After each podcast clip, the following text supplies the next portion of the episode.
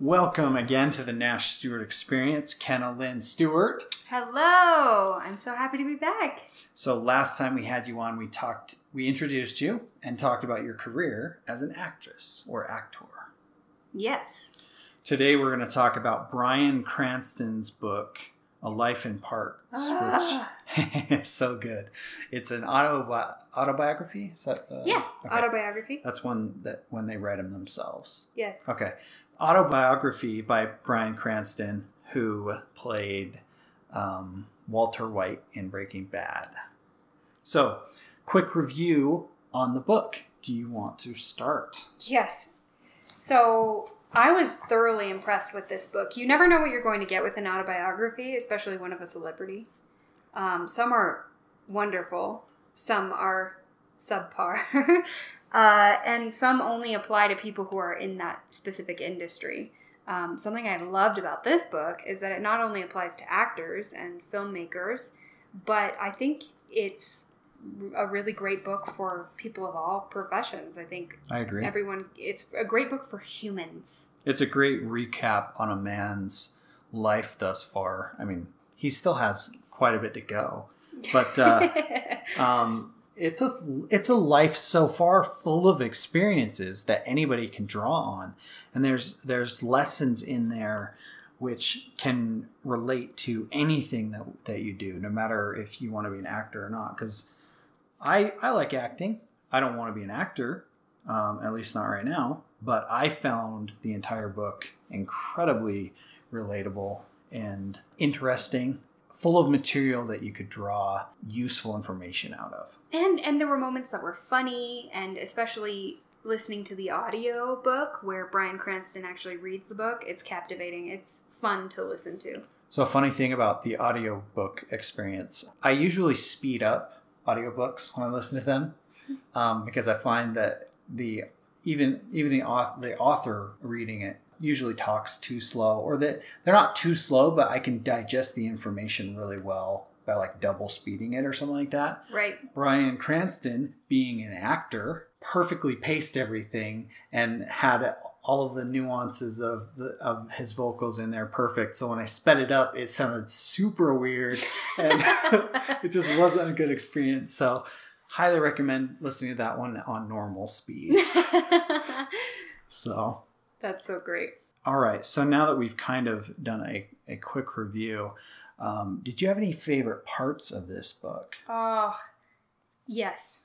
There were several parts of it. First of all, Bryan Cranston's such a great storyteller, so I felt like each individual little story he told was so, so fantastic. He tells stories that vary from, you know, him getting accused of murder to uh, to just relationship stories or being a father um, or acting stories. So that was really interesting to me. I particularly enjoyed when he talked about Breaking Bad because that show is so epic and it was so monumental for film that it was awesome to get in the head of Walter White.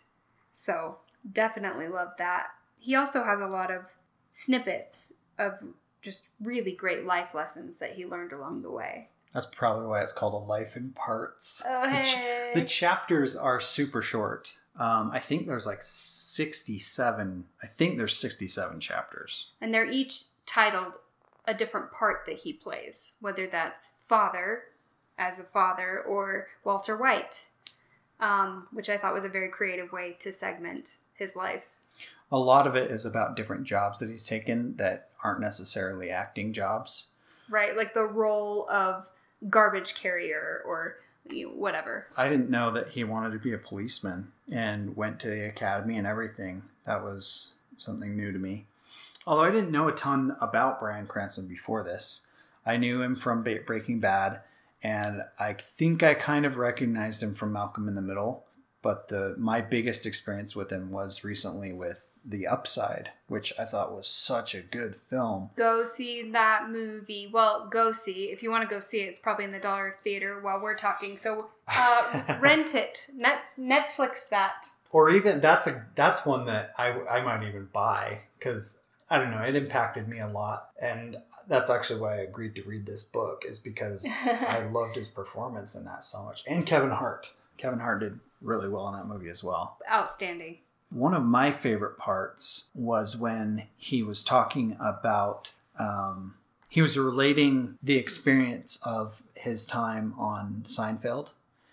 And he was talking about how it was kind of a, mi- a little bit minor role or like a, a, a reoccurring, but like not a huge role. He's like the dentist or something. Is he a Mhm. dentist? I think so. And so while Jerry and some of the other people are, are off doing something, one of the crew members, I think he was doing electrical or something, suggested an idea to Bryan for something that would be funny in the scene. And Bryan thought it was a great idea and he did it in the scene. He just kind of, you know, went off script and, and put that piece in, and everyone uh, was dying laughing, and, and I guess they did a, a bunch of takes of that scene, and Jerry Seinfeld himself couldn't stop laughing, and it was like the one take that Jerry wasn't laughing that they that they got and filmed, and he says in there, "You never know who's going to give you the gift of a good idea." That's gold. I think there was that theme throughout the book of Bryan collaborating. He he wanted to work with directors who would allow him to collaborate. He took ideas from other people as they suggested them to him and he showed a general interest in not just using his idea but looking for the best idea. Yeah, I thought that was really cool. I guess an actor very early on in his career, I think he wasn't even acting in in this role. He was like doing uh, effects or something. Mhm. But like the star of the show kind of paid attention to to Bryan when he when they like bumped in like the elevator or like the hallway or something. I don't know. And he paid attention to him and was talking to him and, and reassuring him that the work that Bryan was doing in his like special effects role was so important and that affected Bryan in such a way that for the rest of his life he always recognized that there are no it's not just all about the the stars like it takes an entire group to make something big like a movie or a theater production. And I kind of felt, I, I kind of learned that lesson in a big way when we were doing acting in high school. That, that's really im- impacted me since then. Well, and that's something that's really important to remember because even if you're the one on screen as an actor, the majority of the work is being done behind the camera. I, I'm reminded of this when I'm on a film set and you know, it's just me in front of the camera, but then behind the camera there's 15 to 20 people doing different jobs while all while wow Wow. wow. Uh, but they're doing all these jobs while I'm doing mine, and I could not do my job without them. You can really see that in a big way when you're in front of the camera and you're looking back at all of these faces that are helping you. Another thing that I really enjoyed in that book was, uh, I guess he did he meet Warren Buffett? I want to say he did.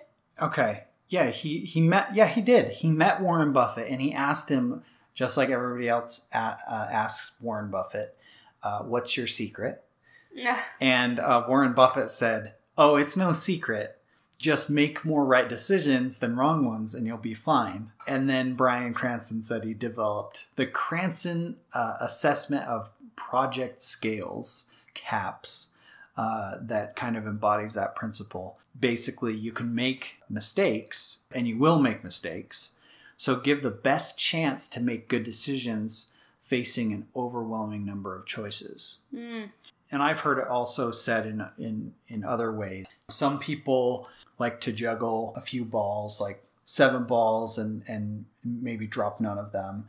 Others like to juggle a hundred balls and only drop like thirteen, but they like the net of that Mm. rather than only doing the few. I believe that the more decisions you make, the freer you become, and the more opportunity you have to have good things go your way. I agree with that. I think there's also there's less pressure on each decision, right? If you're if you're constantly cultivating a habit of making decisions and and just trying to make the best decisions you can, as many of them as you can. then there's less pressure because it's not like your one decision that day has to be perfect, right? Also, again, a greater probability that you'll succeed. So it, it takes also a shame factor out of it and a pressure factor. Right. And you learn to trust yourself and, and figure out which choices are good and which ones aren't. So great. Oh, sorry, sorry. I'm gonna forget about this. There is one part that when I read it, I was like, "Oh my goodness!" and and I was like freaking out. And that's the part when he learns that he's capable of murder. Oh my gosh. Oh my goodness! I thought he actually murdered a person, and I was freaking out. But it's so true. Um, I mean, for everyone, actually. I think if people look deep down, um, given the right circumstances, almost anybody is is capable of some really dark stuff. And his account of of him discovering that is insane.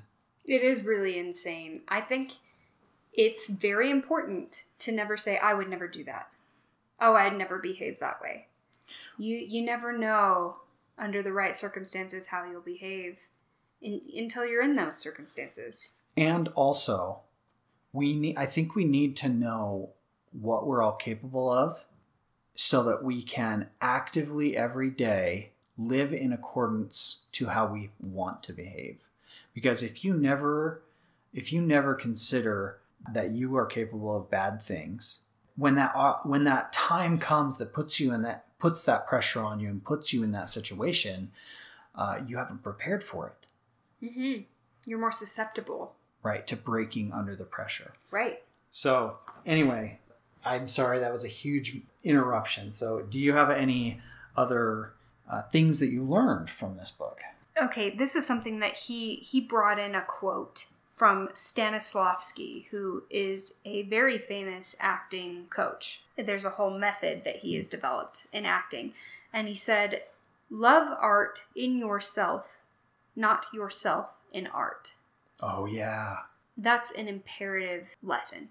So I think a lot of times people will base their worth on their position or on what they're doing, on their job, on uh, their love of baseball, on, you know, what it could be anything, but they're basing their worth on that uh, situation or that activity or being a mother or being a father or some type of title or role and they're loving themselves in that role instead of loving the good parts in themselves that make them good at that role.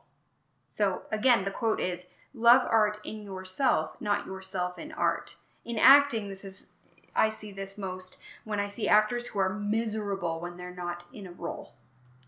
When they're not cast, they're absolutely miserable. They have no, no concept of who they are because they've defined themselves by the amount of work they get or they're not a star. or they're Mhm. not a star and so no no role is good enough or they're in the ensemble and they don't get to be the lead um, the danger in that is that it's based on external factors you're basing your happiness on an external factor instead of basing it on who you are and then letting those external factors amplify that And one of the cool things that illustrates this in Bryan's uh, life is um, you see as like Malcolm in the Middle when uh, when he played Hal. Is that the how character. yeah, Okay, yeah. that's the dad.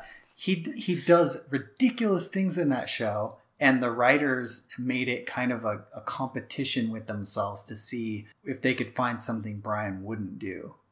uh, and so he was just doing more and more ridiculous things, and he was always game for it and always happy for it. He had no ego. He he's super humble, and he was having fun, and so because of that, he delivers great performances. And that's not just a key attitude in acting. That's a key attitude in everything. The, the minute that you start to glorify what you're doing over, well, glorify yourself doing it over glorifying what you're doing because it's cool and you like the craft and you're making something beautiful, that's when things uh, become ingenuine. That's that's when the artistic awesomeness of whatever piece that you are crafting just dies. Well, and he very easily could have said, This isn't acting. I'm playing a fool. of a character. I'm playing this character who's basically a grown child. And he could have really diminished what he was doing and he he could have said, you know, I wish I was doing big dramatic films and playing really meaningful historical figures. But instead, he took this role and was like, I'm going to embrace this. I'm going to have fun because it did not define him as Bryan Cranston. He got to bring Bryan Cranston to that role and have a blast with it.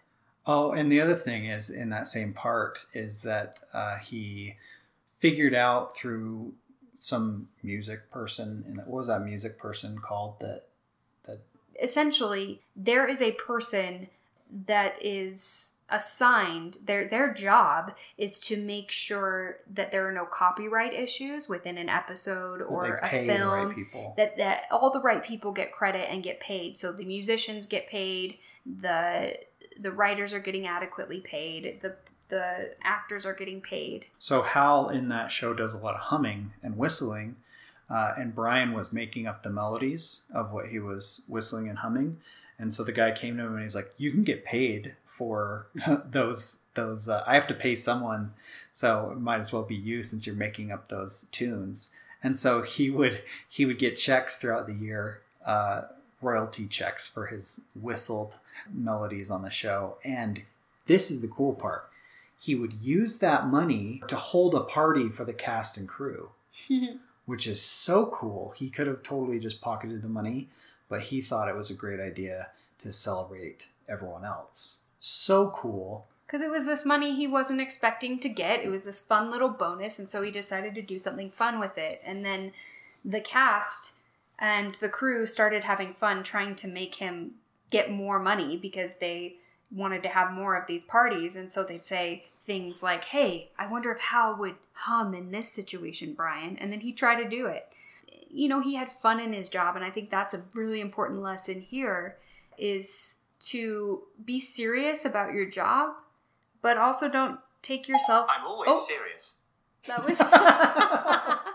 that was my British Siri. I have the British man Siri because the woman drives me nuts. And so sometimes I have to speak in a British accent to get him to respond to me. And I tried the Australian one, but that didn't work because my Australian accent is horrible. Um my my point is that there's an element that we should have of dedication and taking your job seriously and making sure that you leave at the end of the day knowing you worked your hardest. And there's also an element of bringing personality and spontaneity and fun to your job. And I think that Bryan exhibits this very well in in the way he approaches his work. I think it's important to remember and I think Bryan does this. I think it's important to remember that you are living a life and that your life is not work. Oh, yeah. Like he is he throws everything into acting, but first and foremost, he's Bryan Cranston, a person who happens to act, who is a husband and a father. He never takes himself too seriously like you're saying, but he takes his work very seriously. Yes. And I think especially as an entrepreneur, which an actor is, they're they're self-employed you have an agent that is your partner, but you're self employed. And I think it's imperative for anyone who makes their own hours to have that work life balance and make sure that you're a human first, um, especially in an industry where you're creating. How can you create art for humans if you don't even know how to be a human? That's a good point. It's something I have to remember as an actor too that relaxing is a part of my work too because if I'm exhausted and I'm putting everything into my work, I'm not a human anymore. I'm a half human corpse that's just pounding out work. Um, but I need to be a healthy human, and that requires some rest.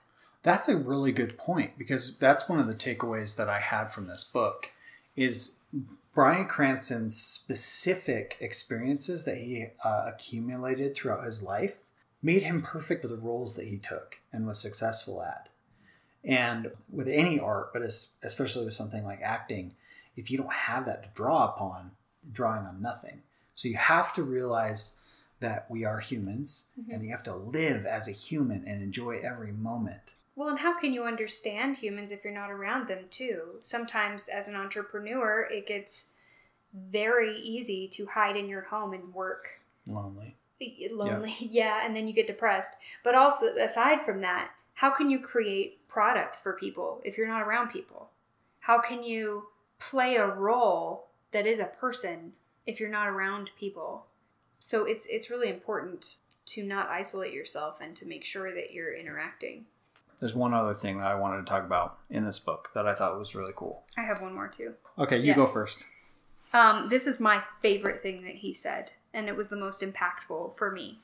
Uh, he said that there was a moment where he really realized this important lesson, and this is what he said I will pursue something that I love and hopefully become good at it instead of pursuing something that I'm good at but don't love.